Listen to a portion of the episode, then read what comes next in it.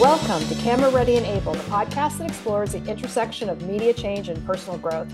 I'm your host, Barbara Varna Abel, and my calling is to help you tap into your superpowers to thrive on camera and in life, and to make an impact on the world. This episode is brought to you by the phrase redefining success which is a personal perennial favorite of mine. Oxford Languages defines success in starkly simple terms the accomplishment of an aim or purpose. I also like this one I found from the Berkeley Wellbeing Institute. Success is reaching your goals. Success is learning something new. Success is overcoming fear. So, if that's what success is, why don't we all feel massively successful? Here to help me redefine success is Leila Sbitani, who is a beloved TV host, media coach, and teacher with one of the best workshops in New York City that I highly recommend, as well as offering both in person and virtual coaching. Leila's TV credits would take up the whole episode, so highlights that I'll share include Entertainment Tonight, full frontal fashion, which I loved back in the day, FYE for E, and most recently, Sit Down with the Stars for Regal Cinemas. Welcome to the podcast, Leila. This is so long overdue.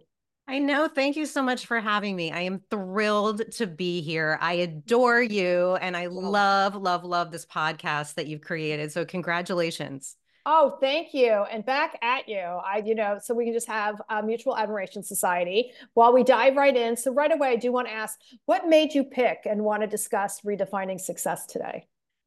Well, this one is deeply personal to me. And I felt that it would also be beneficial to discuss it with your listeners because I recently was at a family gathering. And one of my cousins, who I love and adore so much, we were talking about my career and my work and just what I've been doing. And she said, Oh, it never really happened for you, did it?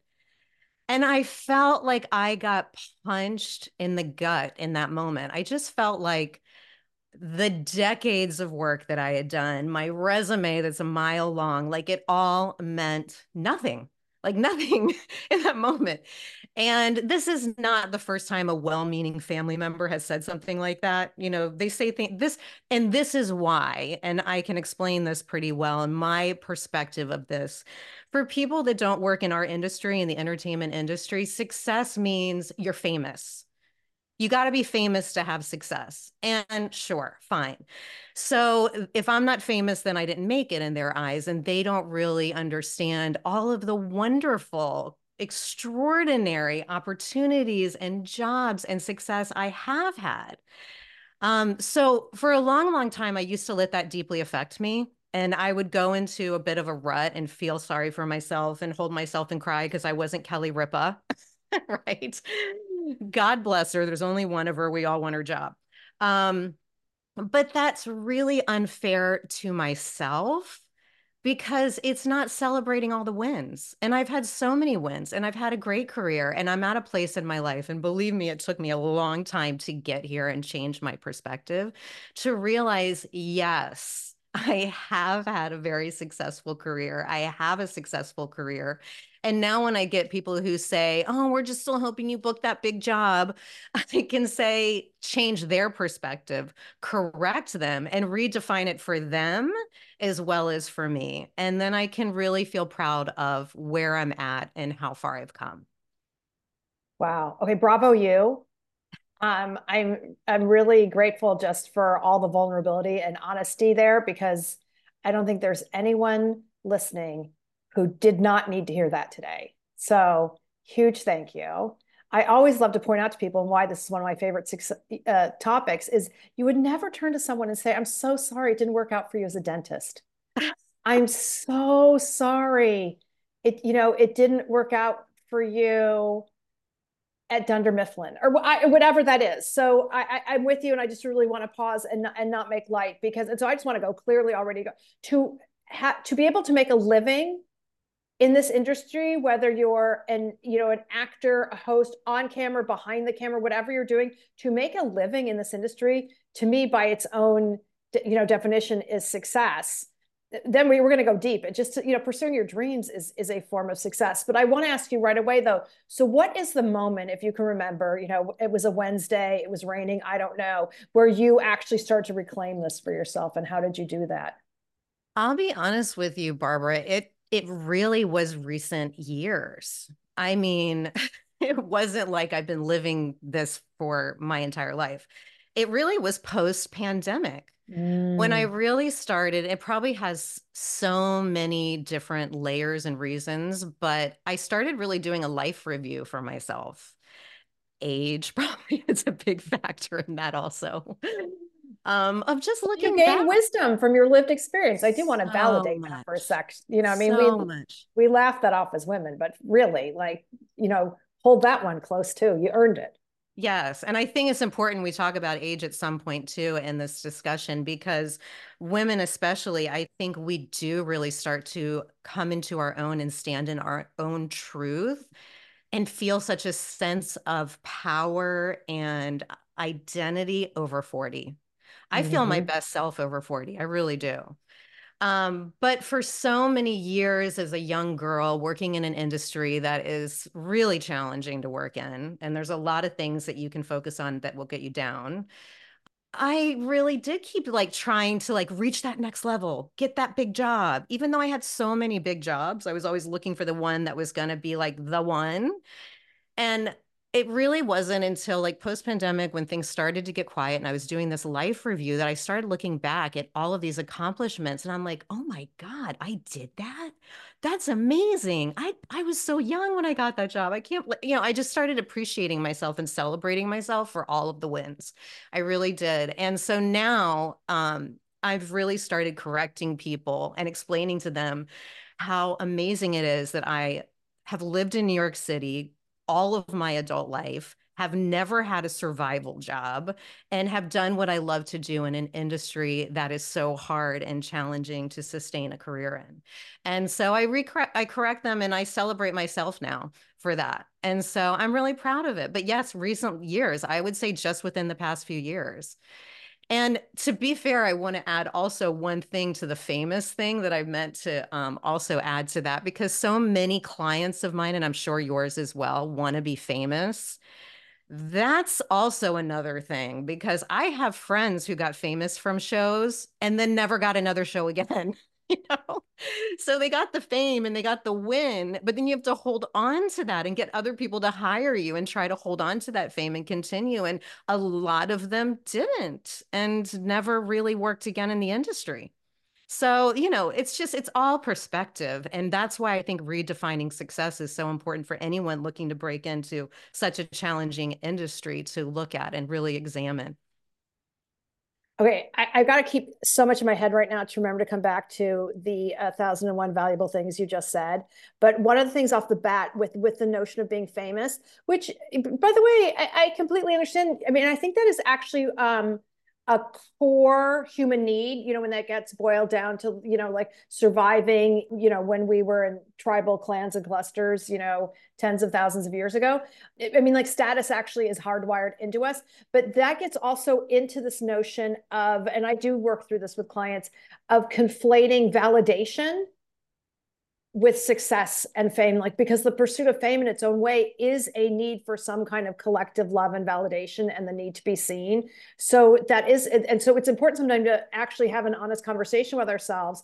And i've seen a lot of people um, put too much energy in trying to get an agent, let's say, and agents are extremely important. But if, if you haven't done all the other stuff and if you're not ready and you're not uh, marketable and you're not hireable, an agent is not an employment agency. It's not, they're just not going to make up jobs for you. And so all that energy spent there instead of, let's say, uh, training with you or me and, and working on marketing and developing relationships and learning how to audition and all the things that make you um, employable then what it gets into is you feel the agent's going to validate you that like you have somehow arrived or you deserve to be in the business or it's some external factor often that makes you feel worthwhile and I understand that actually. I'm not trying to diminish that and it gets around the esteem. So you got to figure out ways, and I want to ask you how you've done this, of of you know, buoying yourself up, of holding on to your esteem because it is it is hard when you're going, you know, for jobs and you're not getting them or shows end.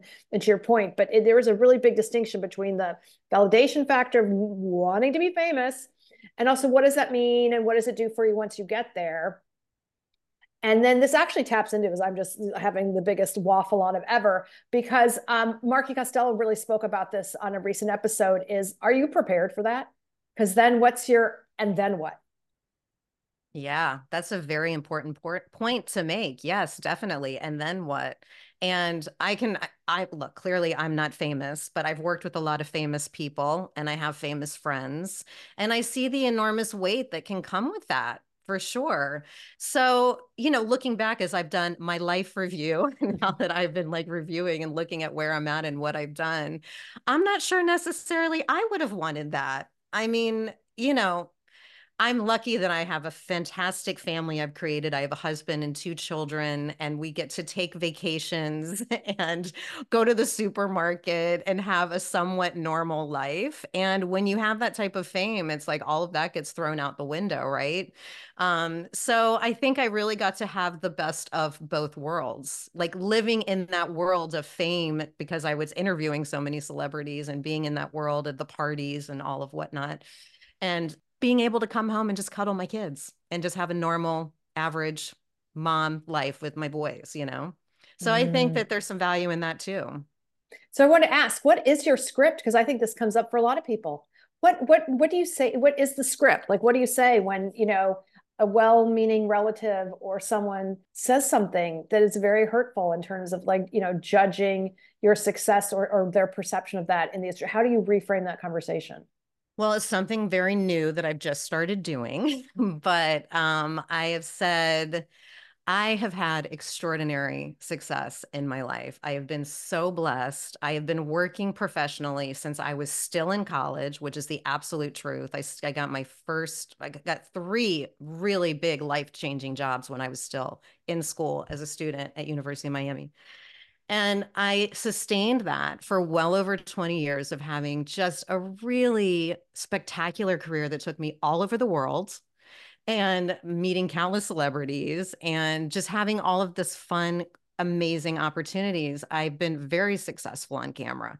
My life is changing now because for lots of reasons, you know, I this I've probably going a little bit longer than I said to my cousin, but I am getting more into the media media coaching thing now because of course my age and the industry has changed, which I'm sure we'll talk about. So that you and I came from the era of the golden age of TV hosting when it was just it was everywhere and there was so much. It was like I was turning down jobs, so many jobs were coming my way but I've pivoted into the media training and media coaching world because that's what I know and that's what I do. And thankfully, I'm able to pivot into that and have success on the other side of the camera as well.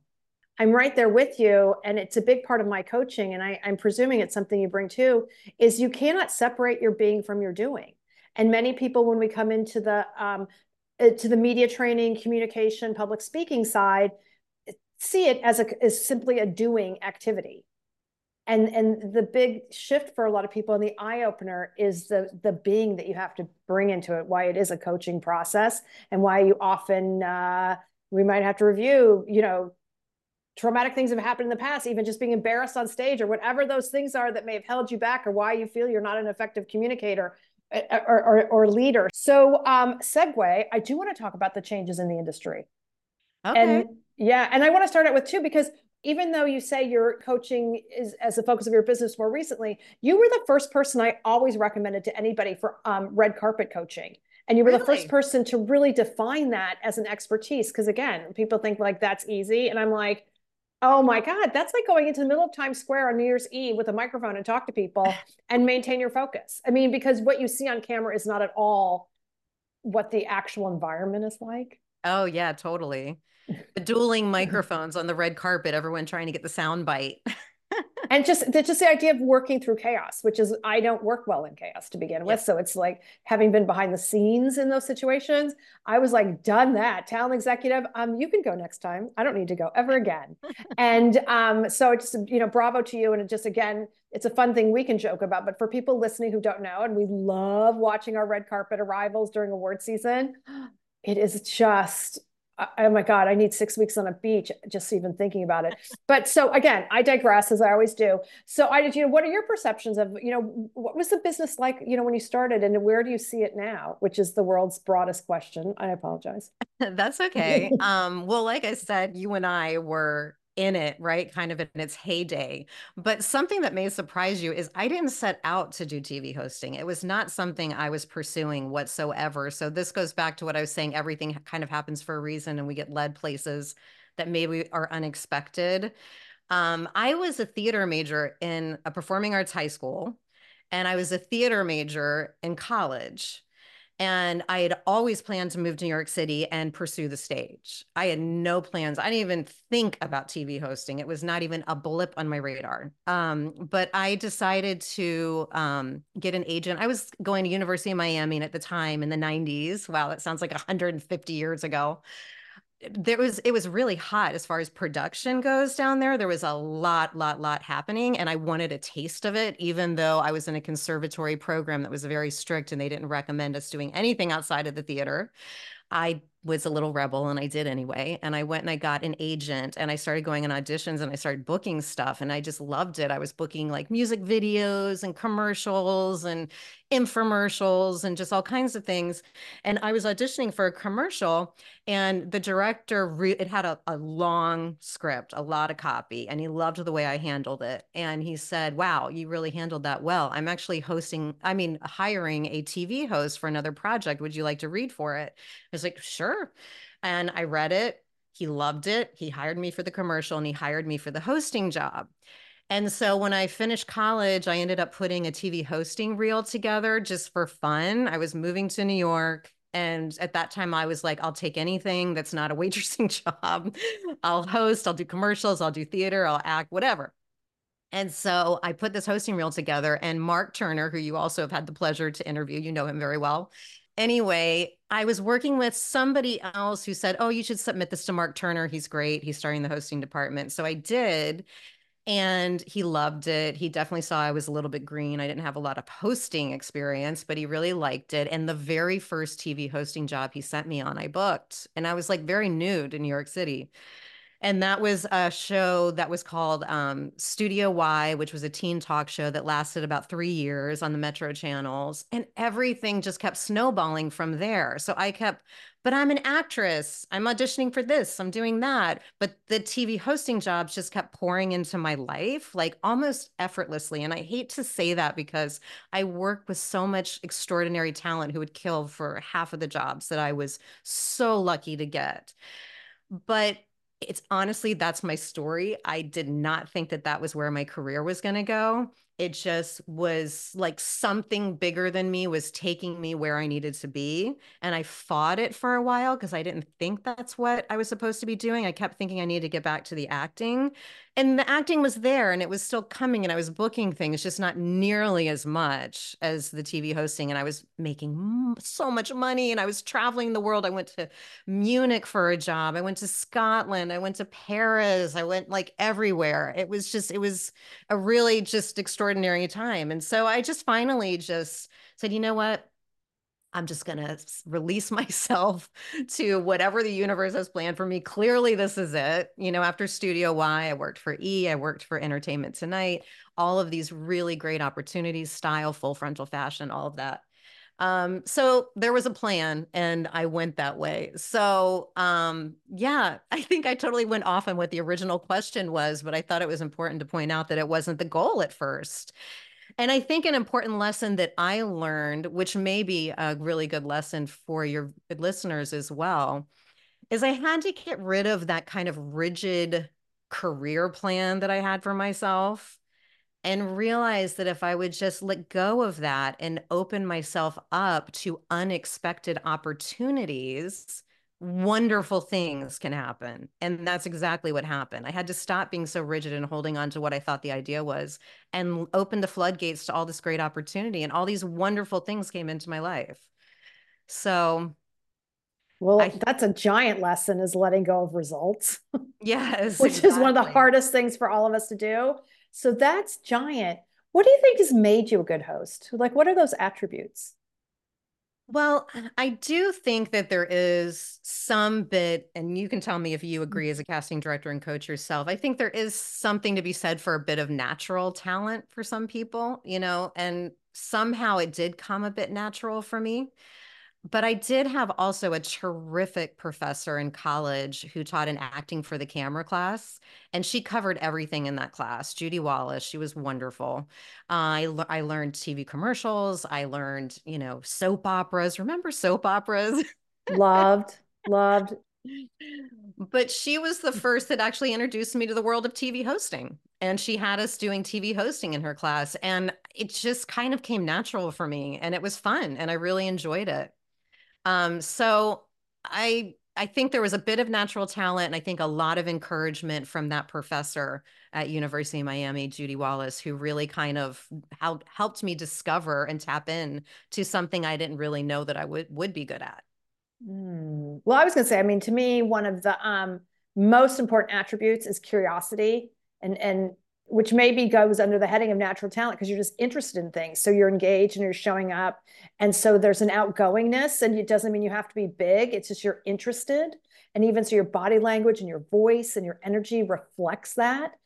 Um, so I, I, think that that is tremendously important. But I'm really curious since we both teach, it's like, so when you're explaining that to others, like, because now that's where we take that and attach that to technique. I love that you say that you kind of you approach it in kind of a holistic way like I do as well as a whole person because mm-hmm. of course I teach on base I mean I teach the basic on camera technique building your brand and creating content all those fun, I love doing all that stuff it's so much fun but I also look to see what's holding you back from truly just jumping off the cliff. I had a great teacher, acting teacher used to say that. And I love that saying just jump off the cliff and take a risk and just be seen. And I can see I work with all different type of people and whether it's executives or politicians or celebrities or just, you know, TV hosts just starting out, there's something that happens when the camera turns on that we feel more seen mm-hmm. than ever before. And it makes you feel so vulnerable and scared. And it brings up a lot of issues for people. And I love to dig in there and mm-hmm. really try to find out what are those blocks from your past that are holding you back. Let's figure it out. Let's dig them up. Let's take the charge out of it. And this can be terrifying for some people mm-hmm. and for mm-hmm. some very just exciting, liberating, and wonderful. So some people just aren't ready, and that's fine but then the ones that are and then really allow themselves to go there i do my best you know being that i come from the world of working on camera i understand all the terror the nerves the fear.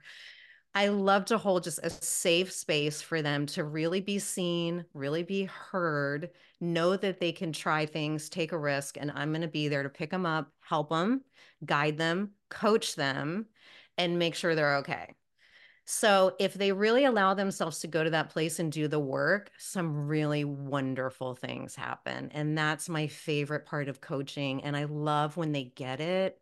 And we just have like the end of a session and they're like, oh my God, that was amazing. Thank you so much. I feel like so much better. And it's just the best feeling. And as you know, and everyone knows, there's so much crap out there online that we can just like mind numb and like sit there forever and scroll and whatever. So if you can really un- uncover something in a person that they can like let themselves be seen, make some content that's important that has an impact that's changing people's lives. That's just so extraordinary. And I just love to dig in there and see what we can find. Oh, that was beautifully said. And that's it in a nutshell. I mean, you just explained it all. I love it. I'm now I'm just going to quote you. It's just going to be what Leila said. That's it. that is it. Work with a lot of doctors and lawyers, and they're like, I have to sound very professional. And I'm always trying to get them to sound more relatable. Right. oh, like, wait. I love that you just said that. Can because I'm really into this. The, the concept for people that professional and relatable and warm and approachable are all the same thing. Yeah. There's there's no contradiction in there. Right, exactly. And I think like we were talking about industry trends and how they've changed so much in recent years. And that's the thing if you want to really make an impact and connect to people on camera, you have to be like really seen. You have to have this warm, relatable thing that's drawing us in that makes us want to watch you because we can see through the BS now. Like we've lived long enough and we have enough content out there that, you know, between all the social media, all of the docu series, reality TV and all that stuff, we crave real stuff. We're done with the talking heads we're done with the polished everything, the scripted everything. So it's so refreshing for us. I say a lot to my clients that I work with what's going to make me stop scrolling and stop on what you have to say? How are you going to hook me in? And it has to happen in seconds. So if you're just scripting and like talking head, Mr. I'm professional, talking about all this professional facts, facts, facts, pass, speak my language, relate to me, make me feel seen like that you're representing me and that you can help me in a way that you're saying something that makes sense that relates to my world and all this complex language that you're talking about is not relatable.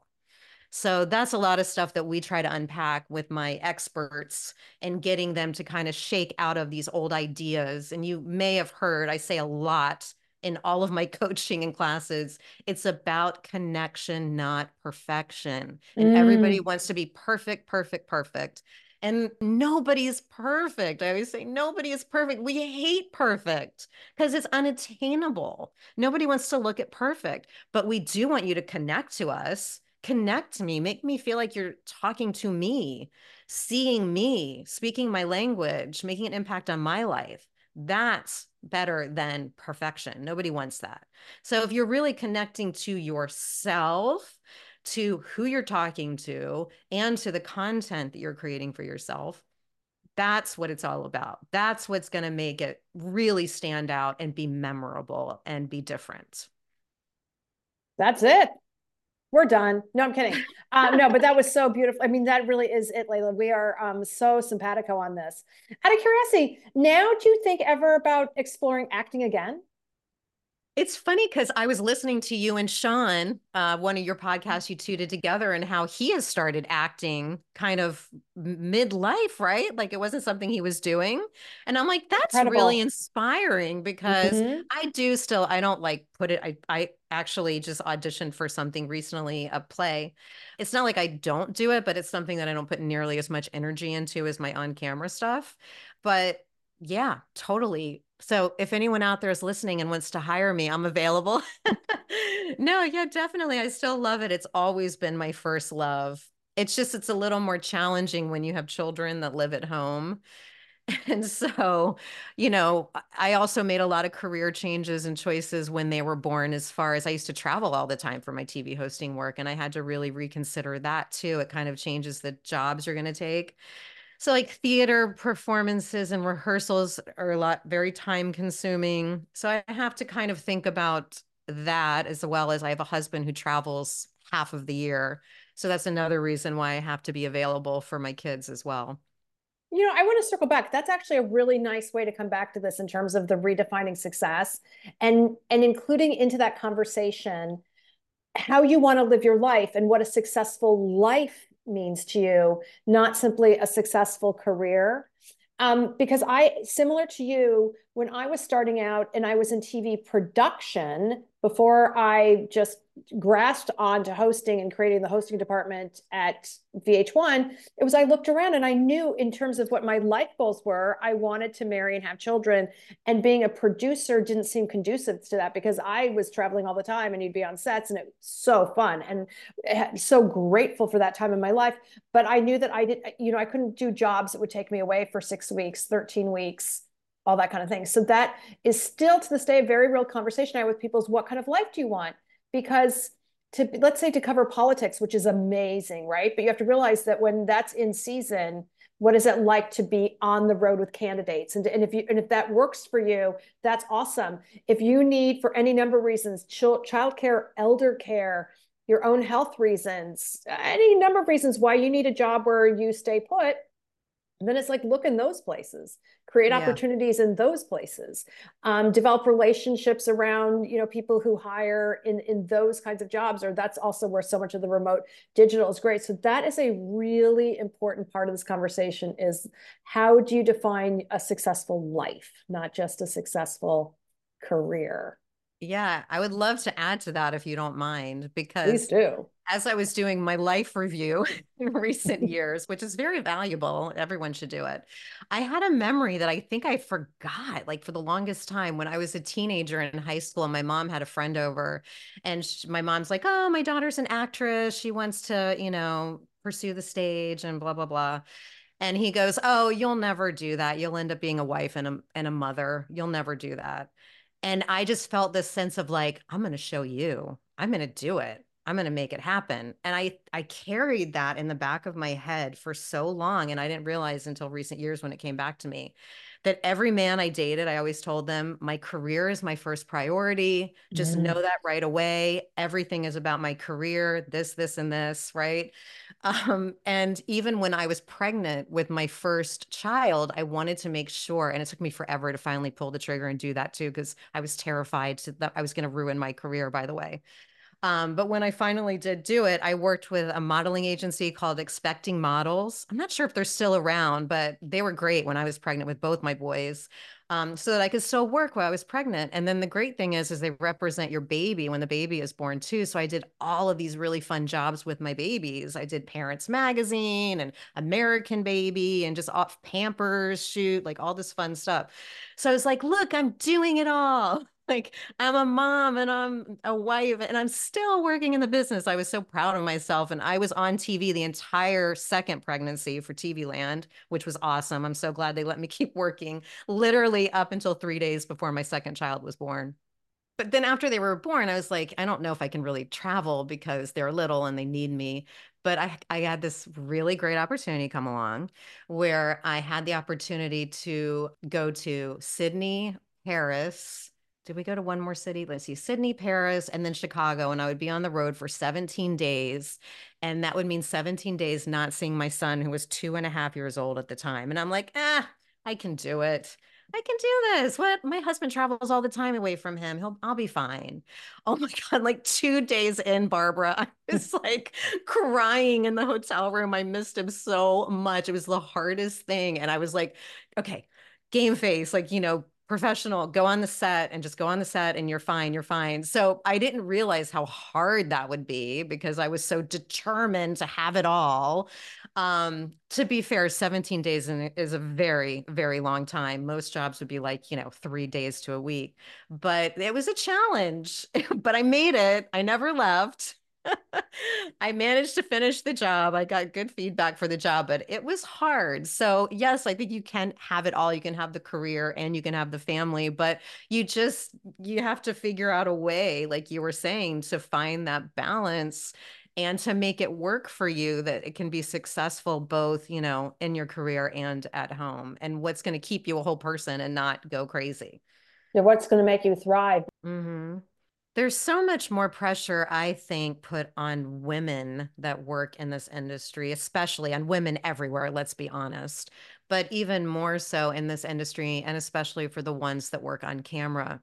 Because a age, right? Let's be honest. There's a certain age that they just want you to go away and never be seen again. They don't want you. There's very few opportunities for women to work on camera over 40. Um, so when you see it, it's like I applaud it. The other thing I want to go back to because you sent me a fun clip from your YouTubes that YouTubes. What I mean, like what what year am I in? Um, sorry, but um, I'm just dipsy doodle today. Was I really want to go back because you did this great video about handling haters. Yes. And uh, yes, interesting story, which involves you, funny enough, dear Barbara. so, back in your VH1 days, you were hiring for a job, and Mark submitted me for one of the jobs, and you had a conversation with him. Do you remember this at all? I don't know if you no. Remember. When you when you brought this up, and I did want to point out earlier, even was like I because I was doing that at VH1 in the '90s, I can't remember not knowing you as a host. Really? Yeah, it's That's like so I've always known who you are. Oh, wow. Okay, so maybe this was the first time, I don't know, it's been a long time clearly. And maybe it was the first time he submitted me. I don't know. But um somebody who also was trying to get the job told you that I was just a party girl, not a professional, yada, yada, yada, trying to bash my reputation.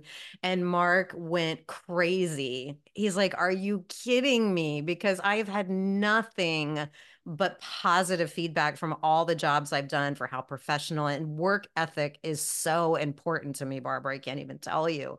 So that was like, what? It was like, it could not be further from the truth. I'm not sure why he decided to do that. I can guess. Um, and talking to other people I worked with at this job, he was one of the my producers at um, Metro Channels, the, sh- the show that I was working on in Studio Y. But he really wanted to work on camera, and he put himself on camera in as many segments as he possibly could because that's really what he wanted to do. So I think he was just trying to take away some of the competition by bashing me, so you wouldn't bring me in. That's the only thing I can guess. But who knows what his real reasoning was? But um, I'm not sure if you brought me in or not. I can't even remember if you brought me in for that particular job. But luckily, I had a great agent and he totally went to bat for me and defended me. And, you know, I'm not, you tell me as a casting director perspective, like I let it go. I moved on. I recognize that that's who he is. I'm not sure how it looked in your eyes for him to be bashing me that way, if you even remember whatsoever. But like what do you think? What are your perspectives on that? Do you take seriously that kind of stuff when people are kind of gossipy and like dishing about talent that are going to come into your office? I love this question. I can talk about this for a while about um, how uh, it's such a competitive world and talent trying to undermine other talent to get the job. And so i will come back to your exact question but overall i have witnessed so much in my day and I can't even remember at this point if I even wrote about this in my book, but I do talk about it often in classes just to be aware of. So, one, going back to your thing, is you do really want to protect your reputation as much as you can because you can't protect everything. But so it is the point. It's like have a strong work ethic. Professional is like being on time, being prepared, um, treating the people you work with with respect. So, be professional. And so what happens is I've seen I see wild things happen when we did auditions you know, in person for years and years and years. And so I would go into the ladies' room and, you know, you would just to hear like the gossipy stuff that would go on when people didn't know who I was or to, you know, undermine each other, like tell somebody false information about what was happening in the audition and what we're looking for. You know, really like planting seeds of doubt. So I've witnessed many, many attempts to do that.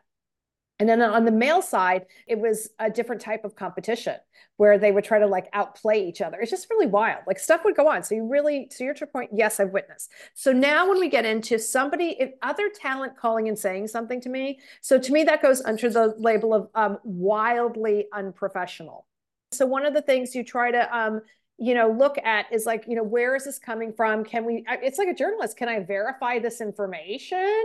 Mm. is this information relevant to me? Yeah so I'm really lucky that so Mark is an extraordinary person. He's a great agent. And can you believe he's been my agent since like day one? like nobody works with an agent for decades like I've worked with Mark Turner. It's really phenomenal. But he does have at least some other clients that I adore that the same story that he's nurtured from the beginning and they've had tremendous success together.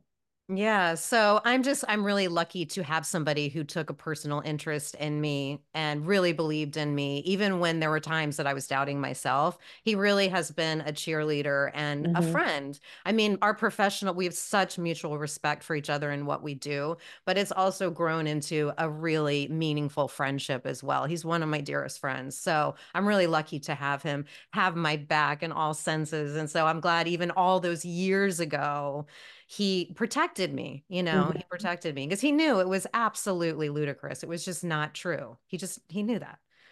Well, it's also on me. If I get that kind of thing, it's like, I would, I, I have relationships with the agents. I think that they need to know that if someone's going around saying stuff. Oh yeah, and believe me, he knew who this guy was, and he was trying to get Mark to sign him as a talent, and he couldn't even get in the door because Mark would never ever see him because of what he said. It totally damaged his reputation with Mark and with my agency of what he did well we can circle back now fully to the woo woo in terms of like what you put out there. Focus on you and you're awesome and your craft and and making a positive impact on the world.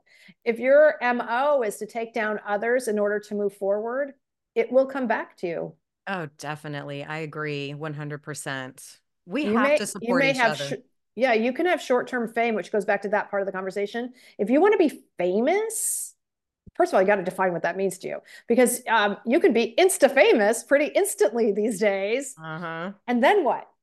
Yeah. Right. It's, you know, you danced down the, the aisle at your wedding and you were insta famous and I did it, you know, it, for some people that could be like super fun and you'll dine out on it forever. But it's like, does that change your career? Does being famous make you more like, what does that get you? You need, you know, people who've done it well, it's because they really had a long-term plan and they understood I'm, I'm doing this and I'm launching that and I'm, and I'm going to build on X, Y, Z. If you need to tear somebody down to to build yourself up. It may work in the short term, but it will not create a sustainable career. I agree. Well, that was fun. Any other words of wisdom? well, this has been so much fun. I feel like people are just kind of like listening in on a very private conversation. You know what's so funny? I don't know if this is going to make your final edit, but I have to throw this out there because I swear that I auditioned for you. Did you original originally start looking for a host when you were doing Queer Eye? I swear I oh, auditioned oh, oh, for Queer Eye as a host. Oh, there was there was a host. There was a host in the original, not um even in the pilot, but there was a, a host in the you know sizzle reel before we call them sizzle reels. And just to give everybody context, what happened was there was a host, and her job was to hand out the dossier to the Fab Five to to set up the episode. And that so that's where that began. And so you would have auditioned from that, and then eventually that role you know was taken away and this actually gets into a bigger broader conversation as we start to see um, the role of host change and to the point of we stop having hosts because we only have so many minutes to tell a story and by the way this is just coming to my head. Part of this has to do with too is we started adding more commercial time, so we had shorter ep- actual episodes. So where are we going to trim? Where are we going to trim? Where are we going to trim? And how can we tell the story? And we got rid of having people explain stuff. It became less expository, and the action had to explain it. And the opening of that show had to explain what's happening. So that's why they were in the the car or you know in the minivan, right? Whatever. whatever.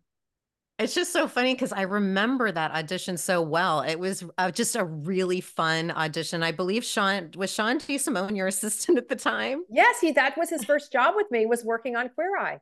I just another fun story because he cold he sent me a cold letter and I read it and I loved his letter and we met for coffee and I was like, okay, come work with me. That's so awesome.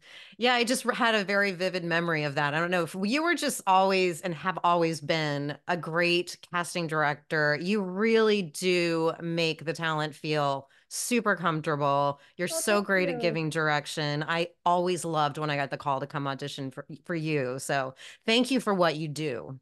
Thank you so much. I really, really appreciate that feedback. And I have to say, you know, maybe somehow in the world it will finally all circle back because there is a part of me that will forever miss the glory days of the mid late 90s into the early 2000s, you know, and the real explosion of cable TV when there was just so much opportunity for hosts. And it was just so much fun. Oh, but thank you again for that feedback. That was great. You, I hope you will come back. This was like really super duper fun. I know you just um, did a cycle of classes here, but do you have anything coming up that the audience should know about? Yeah, absolutely. Um, well, I'm doing, I do multiple classes throughout the year with Actors Connection in New York City. I just started doing in person again not too long ago after a long time of only doing online. How was that? Great. I do also virtual as well. I do most of my work comes in through working with people one on one. So that's the majority of my coaching. So if anyone is interested in coaching, you can reach out to me for private one on one coaching. But I also do classes. I probably do about six a year with Actors Connection in person. And then the virtual stuff, I can still work with my clients, like you were saying, that are all over the world and do that for the one on one. So it's kind of the best of uh, both worlds in a nutshell, tell me what your class is about, only because I want people to understand that every, I think everybody should take everybody's hosting classes because everybody has different insights and specialties, and it's not a one size fits all whatsoever. And there is so much to be learned from everyone. So can you give me a little bit about like, you know, you know, what's the, like the Sbitani way? I will. and I agree with you. And I always recommend you as well. And I think that everybody should get different perspectives. And, and what's great is I'm an on camera talent, you're a casting director. It's like different perspectives and different years of experiences and things to share, right? Um, so in my classes, my group classes, I do three different ones that I offer. One is an intro to TV hosting class, which it now has so many slashes, I can't even keep up. So now I call it intro to TV hosting slash unscripted slash personal branding. Cause really TV hosting is just a tiny, tiny little pocket of everything that I teach and I cover. I could probably add about three more slashes to that, but it's basically just kind of discovering where you fit in and on on camera in the media what it is you're looking to do discovering your brand learning how to create content learning how to film yourself or create social media videos or audition. We kind of cover it all in the intro class. Um, and then I do a level two with Mark Turner, who we've just been speaking of, who um, has so much expertise to offer as an agent all of his years working in the business. So it's a great and we work very well together because I have the on-camera perspective and he has the agent's perspective. So we do panel type talk shows, interviews, how to pitch a TV show, all the same things from my first one which is auditioning, building your brand, learning how to pitch yourself to an agent, learning how to pitch yourself there's really kind of like nothing we don't cover. There, we kind of just cover it all. Um, and then I do, which I hope to get you on my panel one of these days. We do a TV hosting slash unscripted slash personal branding weekend where I have a whole panel of guests with casting directors, talent executives, and agents. And my class gets to pitch themselves and or show ideas to this incredible panel and get just really, really valuable feedback. So that's been a lot of fun. And it's two full days they get to prepare to pitch themselves. And it's something that the feedback has been extraordinary from the participants in the class who really just got so much from it. So it's fun. There's a lot, I kind of cover it all with all the classes I do with Actors Connection. There's a lot. Sign up, people. I tell you, this will be a weekend well spent. And um, keep me on your list because I would love to do this. Oh, I will for sure. For sure. Thank you. And I want to thank you all for listening to Camera Ready and Abel. If you enjoyed this episode, please leave a five star rating. It's much appreciated and it really does help. If you're interested in media training or help with career strategies, please shoot me a note via my website, ableintermedia.com. And be sure to download my free ebook, 12 Tips for Success on Camera.